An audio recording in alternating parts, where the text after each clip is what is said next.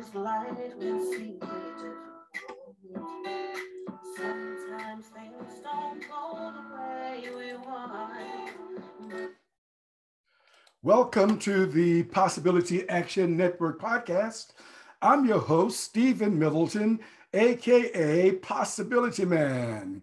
We bring you guests who strive to better people's lives and serve as a force for good in the world.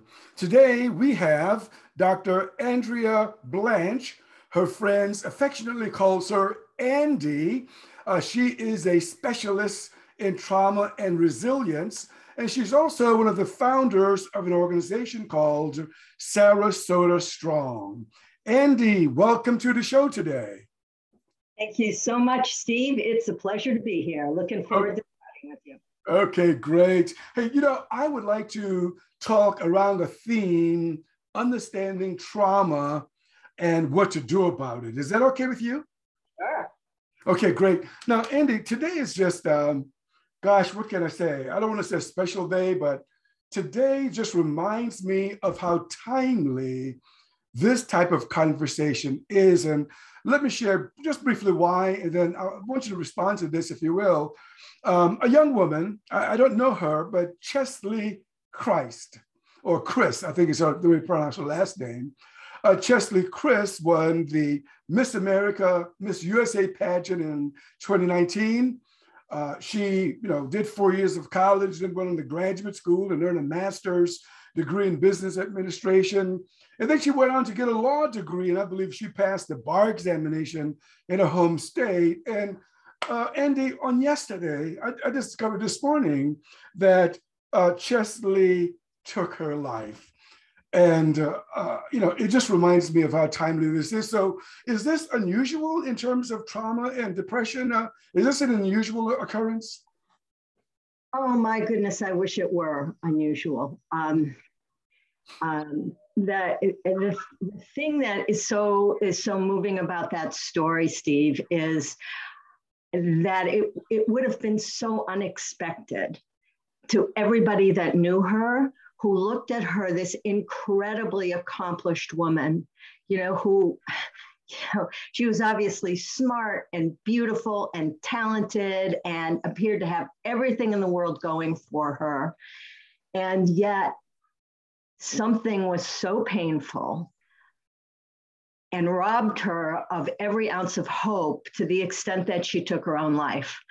It's it's so tragic. It's just heartbreaking, and it shows what it what you know what we always say in the trauma movement is be kind to everybody because everybody has a story you know nothing about.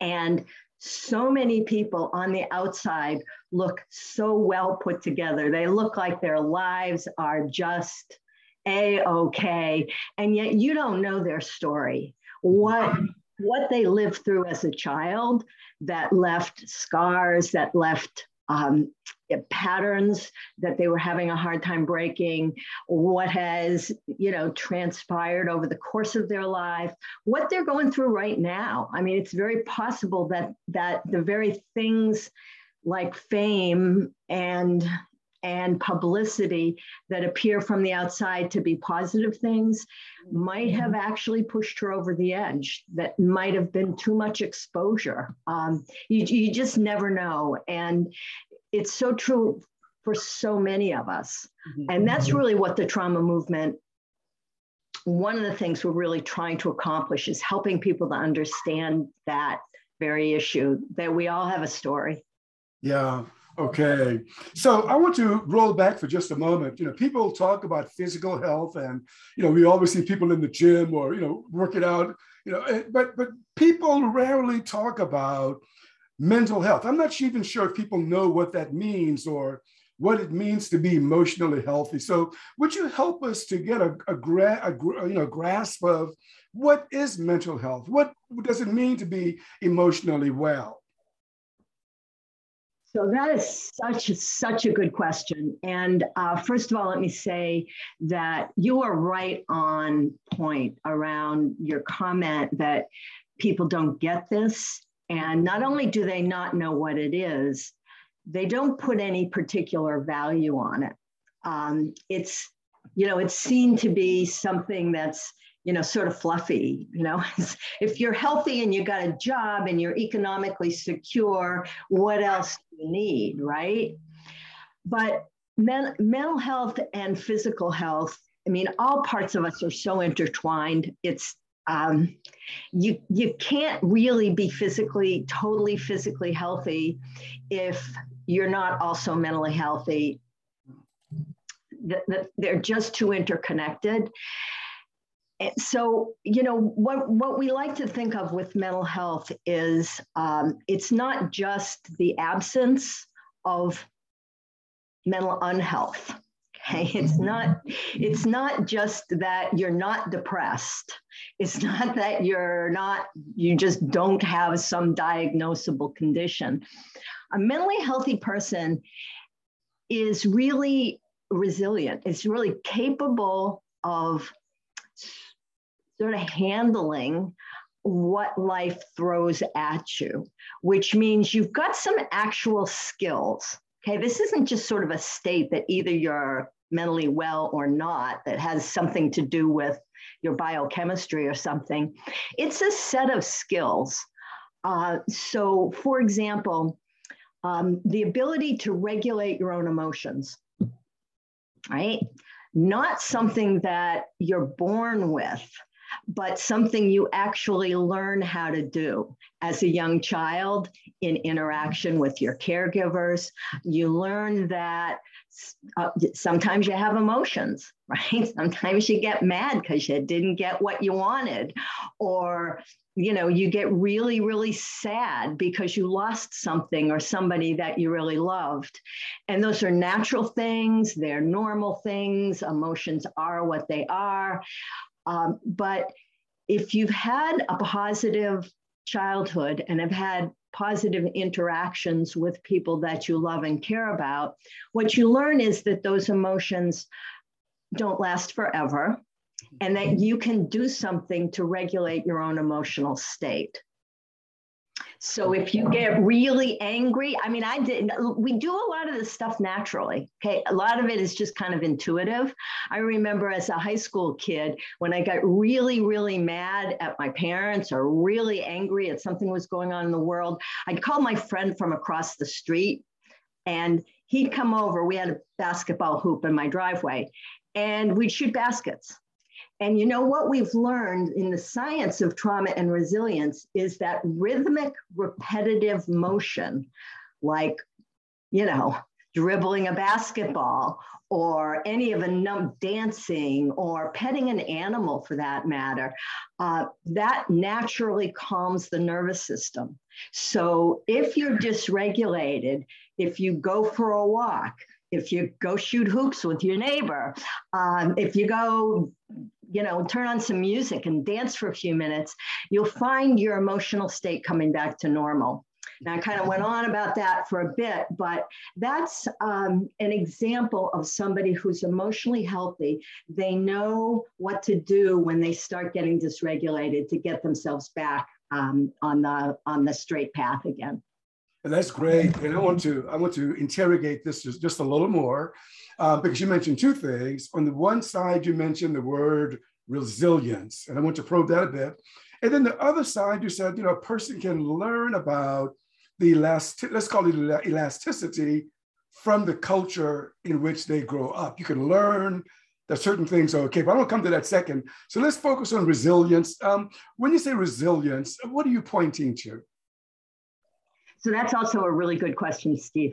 A lot of people think of resilience as an internal capacity. Hmm. Um, and, and if you look up the, in the dictionary, it'll say something like the ability to bounce back after something bad happens. Uh, and, and that, as far as it goes, is a correct definition. That's what resilience is. It is your capacity to recover after something bad happens. But the problem is that when people start thinking of that as only an internal capacity, okay, it has aspects of that. And as I said, you can learn some internal resilience. But the important thing from my perspective is that resilience isn't just an individual like characteristic it also has to do with what kind of supports are in your environment. Right? So, in my case, going back to my basketball experience, uh, my best friend, Peter Knight, lived across the street from me, and Peter was always there if I needed him. So, that fact of having a trusted friend in my environment who would come and help me when I was having a hard time, uh, that was part of my resilience. Mm-hmm. So the environment is, is contributes directly to resilience. So if you have a family that has good parenting skills and you know and um, loving relationships and, and all that stuff but they're living in extreme poverty and they're having to move frequently because there's job insecurity that family is going to be less resilient than they would be if they had the supports in their environment that they need to hold them and support them as a collective. So resilience is both internal and it has to do with the external supports in your environment. that's clear. I mean, it's like, you know, what you're telling us is that, well, resilience um, could be innate. That is, we have capacity to learn the resilience, but it's a lot like having a muscle. A person can have the capacity to develop the muscle, but if they do nothing with it, then of course they just have the muscles that they were born with. So that's excellent. I like I like that a great deal. But then you said something else that that really um, strikes me. And I want to I want to probe it because it's like, you know, I'll give you an example. I was I got angry about two or three weeks ago, and you know something, I felt badly that I had gotten I got angry publicly, small group, but I, I really was upset about something, and I let it be known that I was I felt badly that I was upset. It took me about three weeks to say, wait a minute it, it was okay for me to, to be upset in that situation. you know, but this is what you're saying, right? Is that you can learn that certain things are okay, or you can learn that if you get upset, then something is wrong with you, which of course is more damaging. Is that about what you're telling us? Uh, that, that, that's actually carrying it a, a, another step farther. And it's a really important point, Steve, because we're often much better at forgiving other people than forgiving ourselves. Uh, I mean, just in general, people are a lot t- tougher on themselves than they are on other people. And that's like a higher order skill. You can get pretty good at forgiving other people and still not so be so good at forgiving yourself. So I, I would say forgiving other people is elementary school. Forgiving yourself is high school level. It's mm-hmm. tougher. And it's so important. And there are lots of, you know, there are lots of ways of helping yourself to get there. Okay. And one um, one sort of stepping stone, which I used in the past myself a lot, is if you're having a hard time forgiving yourself, because you don't like to put yourself in the center, you know, somehow that feels egotistical to talk about yourself and think about that like that. So, what you can do is you can reframe the issue in terms of others. So, in your case, you could say to yourself, All right, I blew it. I got mad in public, and all those people got mad, you saw me getting mad. But you know what? It probably made them feel better because I'm human too. And everybody has gotten mad in public and everybody hates themselves for doing it. So, in a way, I kind of did them a bit of a service to show them, you know what, we're all human. So, you can get to forgiving yourself in a roundabout way if you need to. That's fantastic. I love it. I love it. okay, so let's let's go further. Um, the word trauma. And, you know, um, uh, and, and Andy, uh, I think a lot of people just use it and have no clue as to what it, what it is. So help us understand trauma. So, yeah, um, you're right. People are using this term all over the place now. And um, that's both a good thing and a bad thing. It's a good thing because this, quite frankly, this concept was not part of our vocabulary you know 10 years ago maybe even five or six years ago um, it, people just didn't think in this term in these terms um, And now it seems like you can't turn on NPR without hearing somebody talking about the trauma of something. It's uh, it's really become ubiquitous. But the downside is, as you say, that a lot of people don't really know what they're talking about. Um, the simplest the simplest way to define it is simply what what happens to you when your capacity to cope is overwhelmed. Mm. So when something happens that overwhelms your ability to cope with the situation, so you you know you feel like you're not in control, you know you you you don't have a sense of I can handle this, um, that you can't you can't manage the pain, whatever's going on. That's kind of the simplest way to think about it. Um, another definition that goes a little a little deeper in, in a sense, um, comes from SAMHSA, the Substance Abuse Mental Health uh, and Services Administration. And they talk about um, the four E's. Uh, so they say trauma is something that results from an event or set of circumstances. That's the first D. Uh, and that's important because it ties what trauma to something external to you. Okay. It's something that happened to you. Trauma is not something, you know, that's tied to your biochemistry or your genes. It's something that happened to you. It's tied to an event um, that you experience. Okay, second E.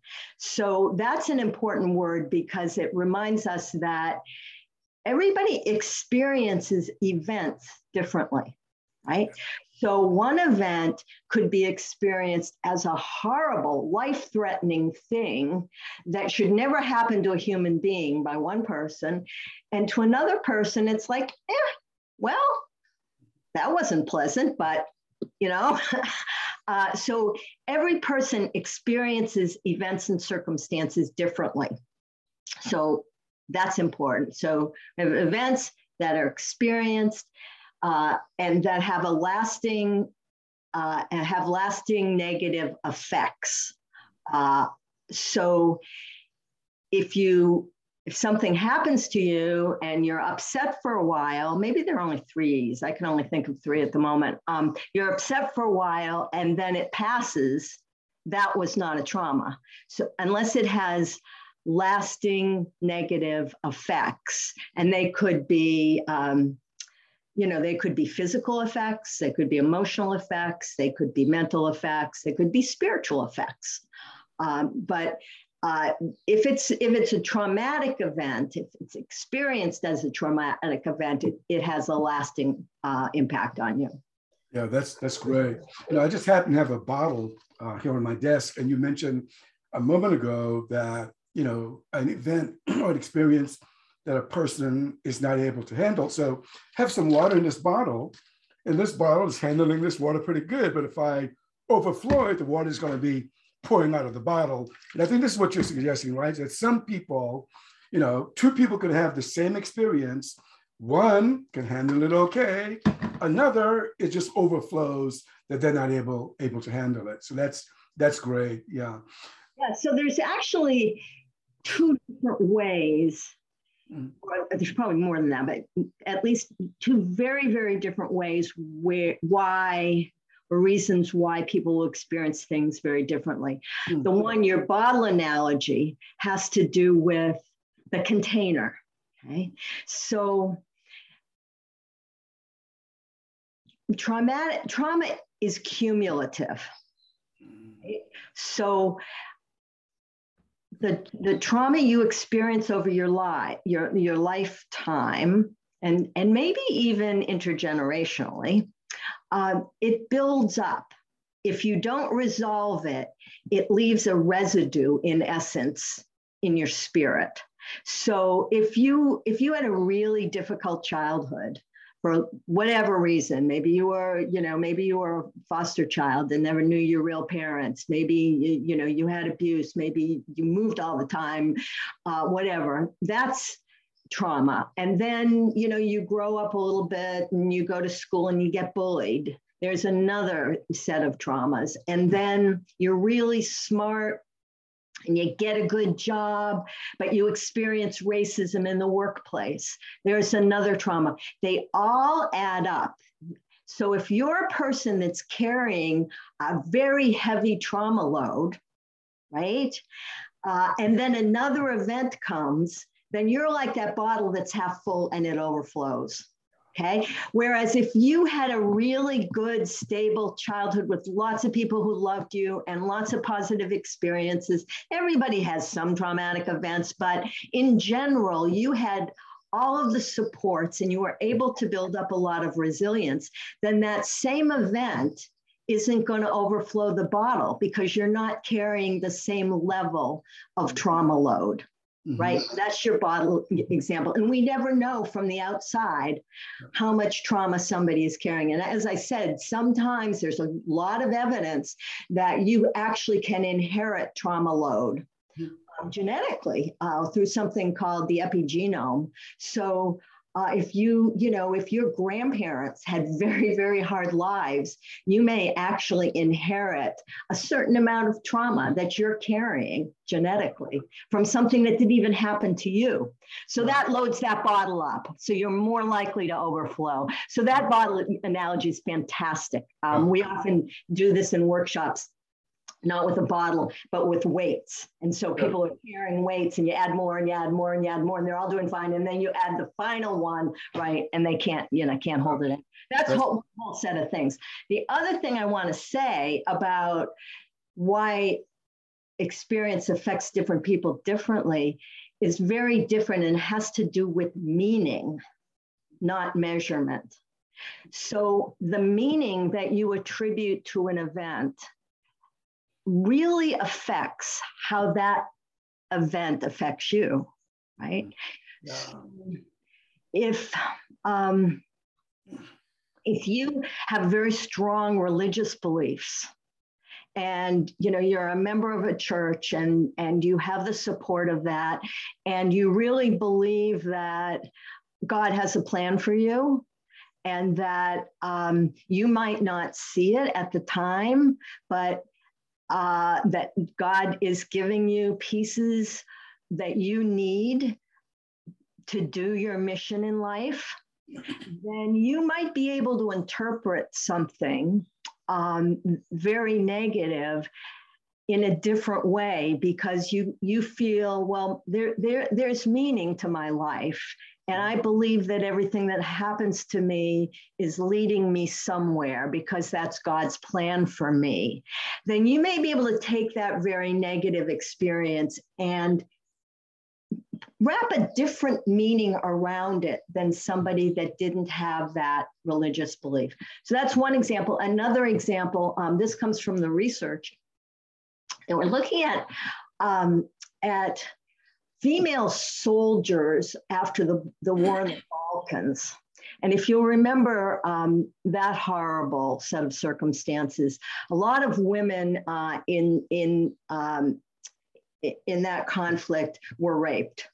Mm-hmm. And they, they were raped intentionally by the enemy. It was a tool of war. They were um, um trying to defile the enemy, right? Um, and um, their and their bloodlines. So it was a strategic thing. So when um, when the, the research was looking at the women afterwards who survived this, and what they found was uh, the women who were soldiers or who were actively part of the conflict and then had that experience, they were raped by the enemy they were better able to handle it because they felt they were doing their part um, in the fight for freedom. So they were able to interpret this as, you know, I'm a freedom fighter. I signed up to fight the enemy. This happened to me and it was horrible, but it happened in the course of me doing something that I really care about. I, you know, I'm a fighter and this happened and it was horrible, but I'm doing what I, I'm doing, I was doing what I want, what I thought was right, and I'm glad I did it. You know, I'm part of the struggle. In that case, they could define the negative experience as part of a struggle that was giving their life meaning.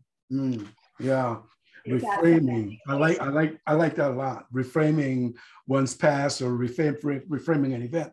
I, I, want you mentioned soldiers and, and war a moment ago, so I want to look at this because a lot of people, in fact, I did before, when I heard trauma, I'm thinking either people in military in the military or, or veterans of the military and who had been in war.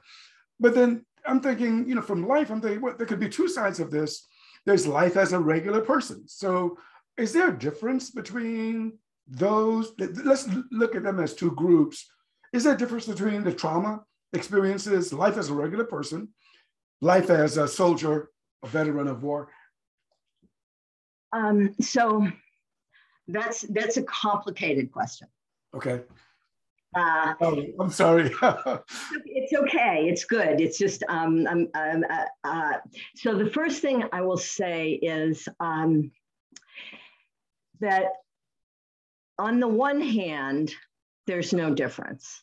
So your soul, if you if you experience an acute trauma, um, Eh, eh, you know whether it's um, whether it's you know uh, witnessing violence or experiencing violence or or living through a disaster, the specific type of trauma doesn't matter so much. It's going to have the same impact on your brain and your nervous system. So, in that respect, okay, being a soldier and seeing violence in Iraq, see, you know, seeing an, um, an IED blow off somebody's leg, or being a kid in uh, in the, the city and watching somebody get, you know, watching a neighbor um, get shot or something else bad happen there's no there's no difference in terms of the impact on your your nervous system. But there is a really big difference and it's important to know that like like being in a war zone or being raped or wit- witnessing a one-time event uh, that's that's a, a, an acute one-time trauma okay that's what we first started looking at when we first started looking at trauma um, and that's what usually causes PTSD. And we have a whole, you know, body of research and interventions around that. What we've learned, and this is where the distinction comes in, not just war versus regular life, but um, a more subtle distinction, is that chronic toxic stress, which is living in stressful circumstances with little small traumas, but over a prolonged period of time, that can ha- also have the same impact on on your nervous system and on your psyche and on your soul as the acute one time stress does. Mm-hmm. So if you, you know, if you grow up in poverty and uh, you don't have a lot of loving relationships and um, and you're a person of color in a racist society, constantly uh, assaulted by microaggressions. It, it, it nothing individually looks the same as getting raped or watching somebody blown up in terms of those are acute traumas but that accumulated toxic stress of living in that those kinds of circumstances actually has the identical impact on your nervous system. Mm-hmm. So um, it, so they're the same and they're different if that's making any sense makes a great deal of sense you're you know telling me that you know there could be an event a single event but there could also be some learned experiences as well which could produce the same kind of results um, hmm. that's, that's subacute yeah chronic mm-hmm. toxic stress. So the way you can think about this, if you, if, if you don't mind me going into a little um, neurobiology here. Let's do it. So uh, the the um, brain is wired right uh, to when you're in a fearful situation when you're confronted with danger right we all we all have heard about um, fight flight or flee right? Your brain is wired. If there's danger out there. You're walking through a jungle and you see a tiger right? What your brain is wired for you to either run like heck to get out of there freeze and hope it doesn't see you uh, or fight it if you're really brave. And that's a, a biological response that actually is um, determined in the back part of your brain. Um, it's not a thinking response, it's an instinct. Okay. You don't have to think to yourself, oh my goodness, there's a tiger. Uh, that tiger kill me. I think I better get the H out of here. Right. It just happens in a flash because it's it's your your brain is wired to do that and so and it you know it floods your um, your bloodstream with adrenaline that helps you run faster and all these stress hormones. Um, and that helps you um, respond. And so if you have an acute trauma all of that happens in a flash.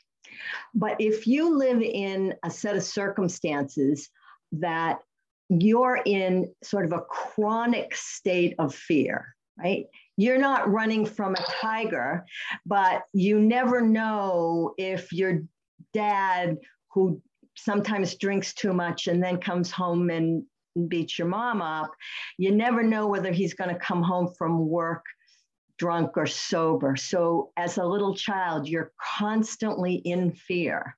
Okay.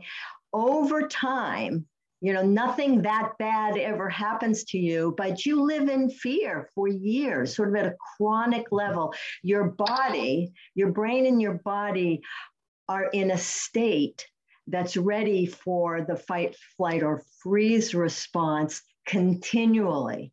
And so you can see why, well, those stress hormones that are meant to just flood your body once and then settle down after you get safety. They're kind of there all the time. So they have the same impact uh, on your body and your brain over time as the um, acute event. Does that make uh, sense? Makes a lot of sense. I got it. That's that's great. Um, we all need this education. I'm so glad you're with us today. So just two things, and this is kind of just kind of be, you know, just kind of, I don't know, hate to say random, but I want to want to ask this because I've seen this. Uh, and it's very sad. Um, one is I've seen two sets of parents, both experience the horrible thing, which was the loss of a child. Suddenly, just suddenly, a child just, no diseases, just dies. One set of parent seemingly never recovers. It's just like they just wiped out forever, it seemed. Another set of parents seemingly are able to live this experience with a sense of loss and hurt, but yet live more vibrantly. Maybe you've already talked about this, but I find that fascinating just to see both experience the same event, but then different responses. Uh, can you help me out with that? No, no, really can't. Um, I'll have some. I'll make some observations though. The first observation I would make is that you don't really know what's going on with those people. Mm. Right? Remember, you, you, you can't always tell from the outside. Right, right. So it's very possible that the parents that seem to be doing really well mm. and carrying on mm.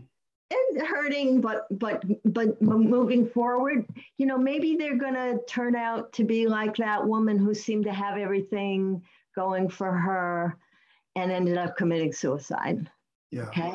Whereas the, the parents that are really stuck, well, they're, you know, they're dealing, they're dealing with their pain and they're not through it yet. They're stuck with it, but you also don't know when they're going to make the breakthrough.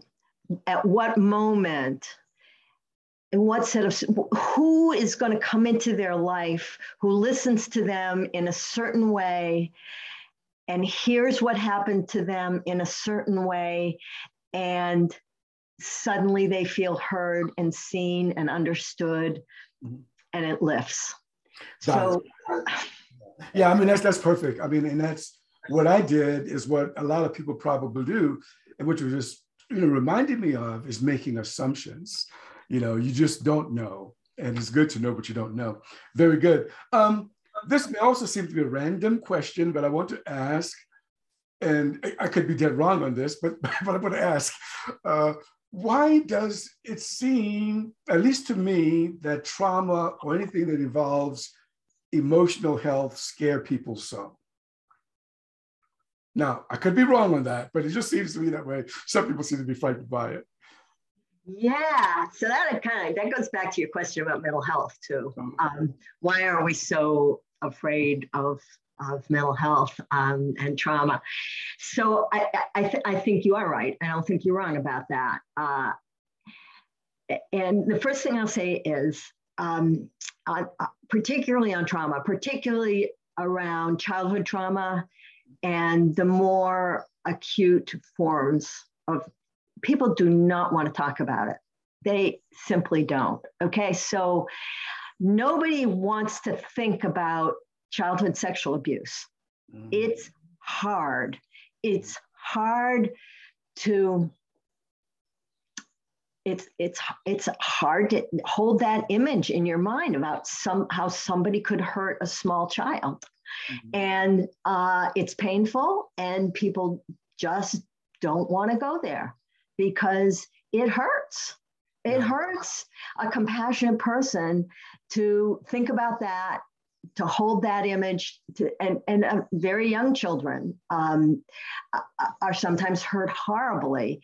And it's it's it's because we're compassionate human beings and people haven't learned the emotional skill and it's hard. It's what therapists learn to do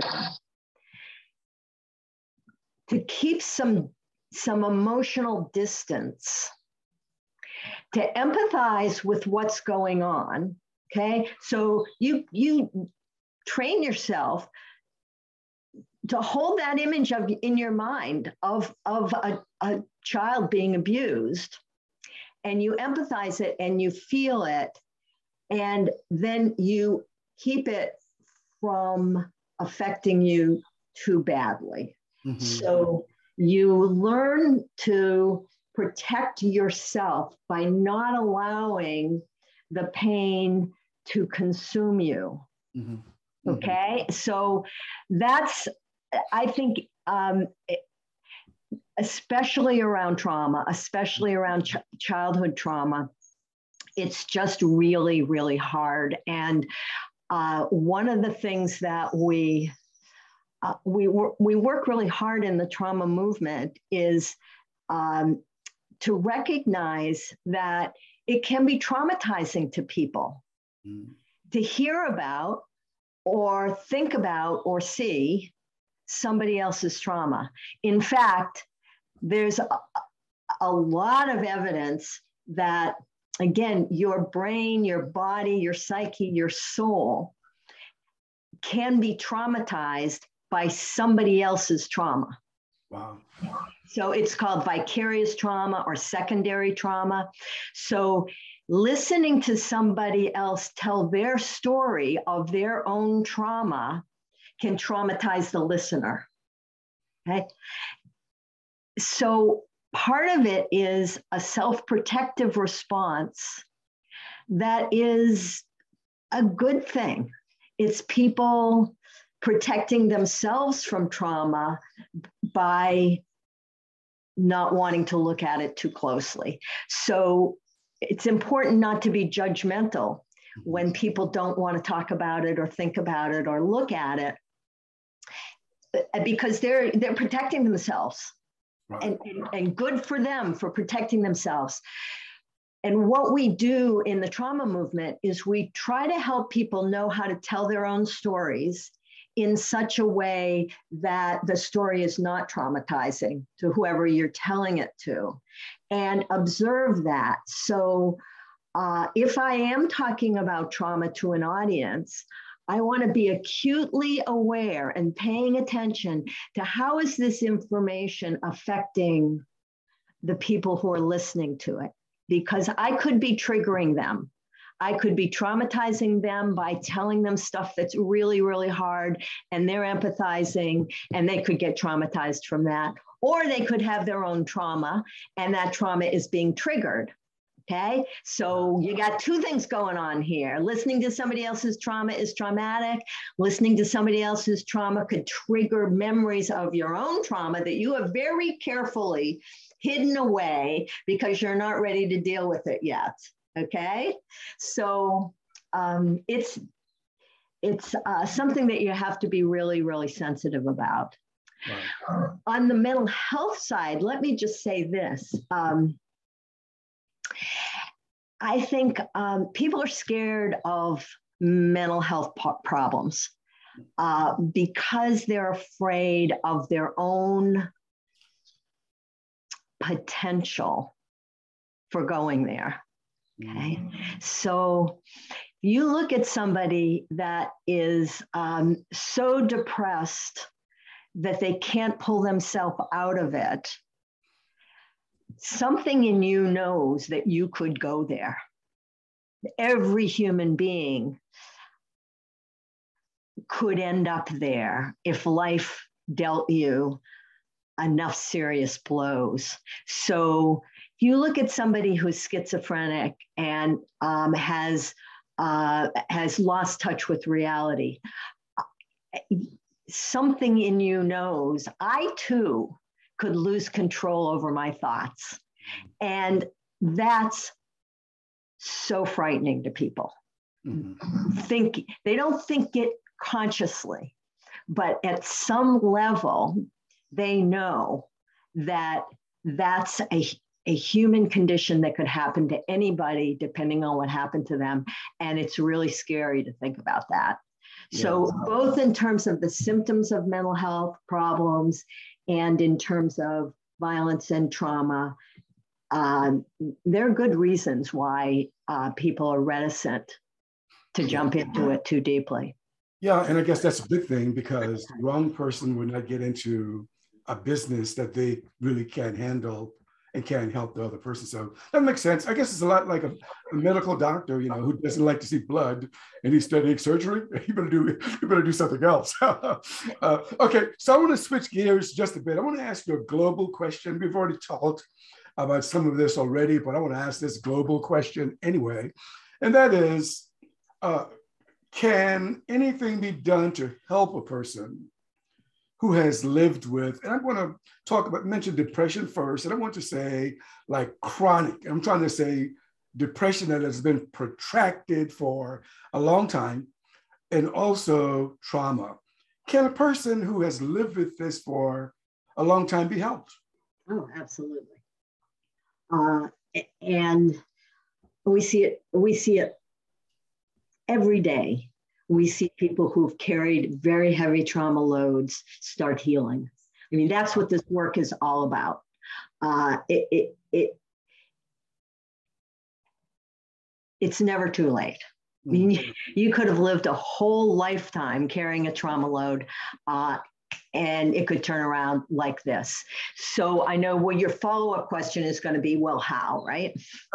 go ahead, go for it. so uh, the, the, the first thing um, that we know is you can't you can't stop start healing from trauma unless you feel safe.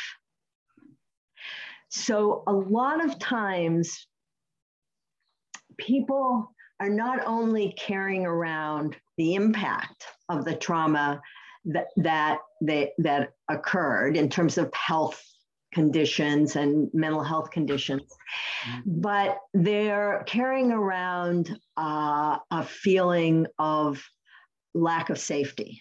Okay, like I'm never really going to be safe uh, because their brains learned way back when that the world wasn't a safe place. So uh, it's really important if you're going to help people to make them feel safe and in control. So, to the extent that uh, you can help people feel like they're controlling their decisions, uh, then a sense of control makes you feel safe.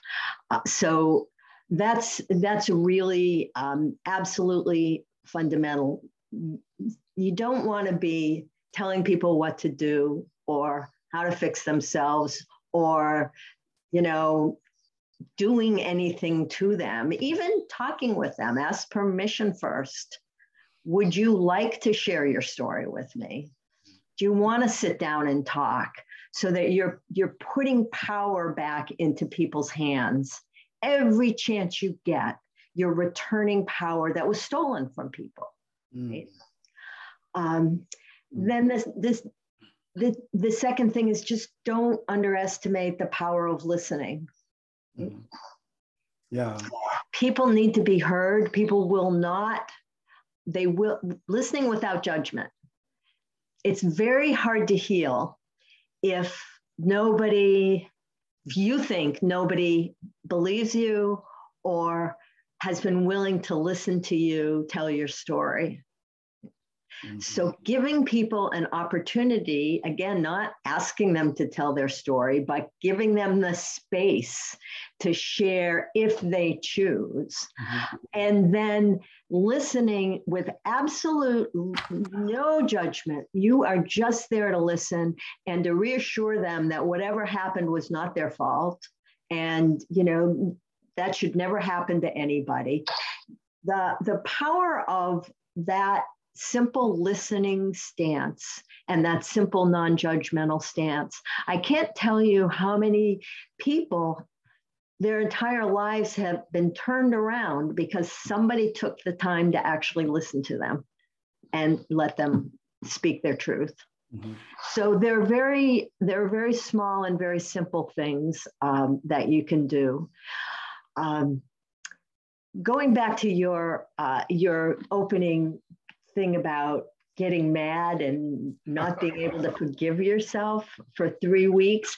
There's a uh, another reframing that that is sometimes really helpful as well, and that is that without without without sounding too far out there. Um, our soul often knows exactly what's going on and is trying to communicate with us in some ways. And if you can look for what is the wisdom, not the benefit, but what is the wisdom in what I'm feeling right now? Okay. There was once a you talked about depression, and one of my favorite books on depression is called The Wisdom of Depression. Mm. And basically, the premise of the book is there's something there's something going on internally that your that your depression is trying to call out to you. It's trying to point out that something is not something is amiss. Something is not the way it ought to be. And so, if you can look at your depression as a gift, as a message that's trying to teach you something about maybe you're missing something in life, maybe you're looking at something wrong, maybe you're blaming yourself when you don't need to. Maybe you're carrying a load that isn't yours to carry. But if you can think of your symptom as a message from your soul that's trying to tell you something important, uh, that can often make a huge difference. That's wonderful. That's wonderful.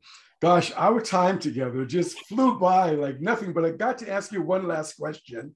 We have a couple of minutes, and that is I know that you're one of the co founders, if not the founder, of an organization called Sarasota Strong. Would you first tell us what is Sarasota Strong and what do, what do you all do uh, these days? Okay, so first of all, um, uh, Sarasota Strong is less of an organization and more of a social movement. Okay, so we don't really have a founder. Uh, we don't have any formal leadership structure. Uh, we are a growing group of people who live in the Sarasota community who understand how important this information about trauma and resilience is and understand the, um, the really the transformative power of looking through a trauma lens. Because once you really start looking through a trauma lens and you recognize that all of our social problems, all of our social problems tie to, to, to violence and trauma that has damaged us in some way and that we can heal from. And mm-hmm. once you start looking at the world that way, you can't unlook at it that way. It changes everything. You see somebody in the street and you ask yourself, geez, I wonder what happened to him that he ended up in the set of circumstances instead of saying that bum, a lazy bum, or whatever we've said in the past. So it's really a transformative lens. And there's a growing number of people who recognize this that, you know, this is maybe a key to a better future for all of us globally. If we could really understand it and really look through this lens and maintain that compassionate, non judgmental um, perspective. So, we're just a group of people who came together and said, let's try to spread this message in whatever way we can to ordinary people. Trauma is way too important. This information is way too important to stay in the hands of professionals. Mm. Wow. You know, in the hands of professionals, you can have a trauma treatment model. But in the hands of ordinary people, this information can transform the world.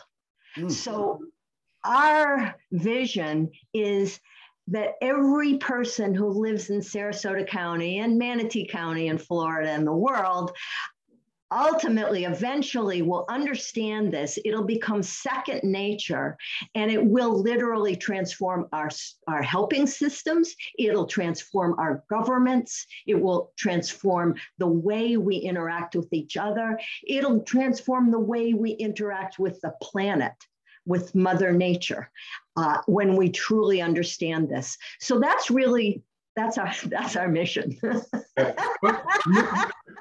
that's great. I love it. Uh, may I place the link to the Sarasota Strong website in the description where I talk about this uh, this video and sure. audio? Fantastic. Well, Dr. Blanch, it has been my pleasure uh, talk with you to, uh, today. I've learned a great deal, and at some point, I got to get you. I got to get you get you back. So, thank you. Thank you so much. It's been uh, fun, Steve. All right. You have been listening to the Possibility Action Network podcast with our guest, Dr. Andrea Blanch. Uh, we strive to bring you people who, you know, who strive to better people's lives and be a force for good. And I'm sure you'll concur that Dr. Blanch is one of those people. Dr. Blanch, thank you so much again for being with us today. Thank you, Steve. Okay.